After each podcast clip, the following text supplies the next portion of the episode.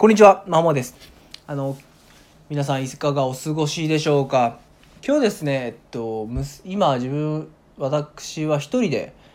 えー、リビングの方でこちらを収録しております。まあ、妻も娘もですね、幼稚園、仕事がそれぞれ休みで、彼女たちは何をしてるかっていうと、今日朝一でスタバに行ってます。なんかスイカのフラペチーノかなんかが出たとかでそれを飲みに行ってその後ちょっと2人で買い物をするそうです。なので幸いおかげさまで1人で落ち着いて今収録をしております。はい。今日はですねあの バカって言うなっていう話を子供にですねしようかなと思います。あの昨日の収録でですね自分と娘と遊びながら娘が絵描いてる今のうちだと見て数分で収録を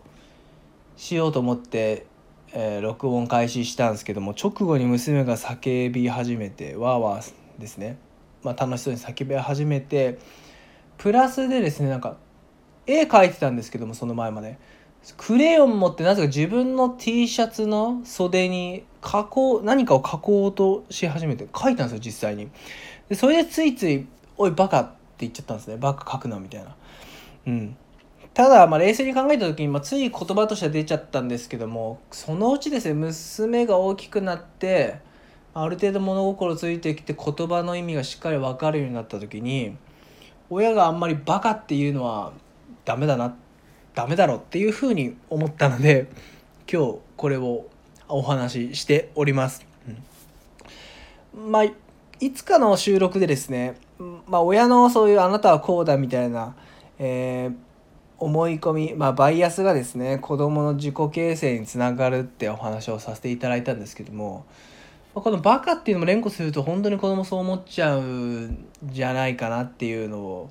えー、感じてます。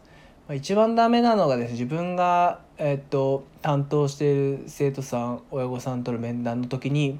本当に親御さんがうちの子はバカなんでって本人がいる横で言っちゃって本人がシュンとするっていうシーンを何度かですね見たことあるんですけどもまあよくないですよねと。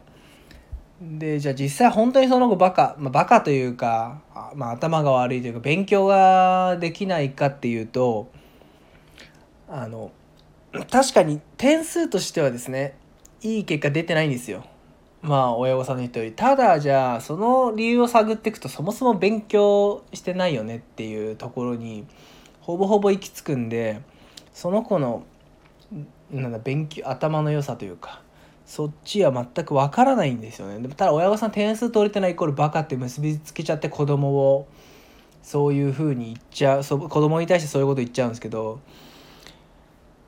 まあバカではないですよね。分かんないですよね。てかバカってなんだよって感じなんでですね。まあ勉強って正直誰でも正しい方向であ継続すればある程度伸びるんでまあよほどじゃない限りは伸びますよねっていうところなのでまあ子供にバカっていうのは、まあ、控えましょう。よくないよ。言うなよっていうことです。自分の収録を昨日昨日収録をですねまあ聞いた時にもう娘についてバカって言ってたんでちょっと自分自身の親としての反省も含むで含んでおります。以上です。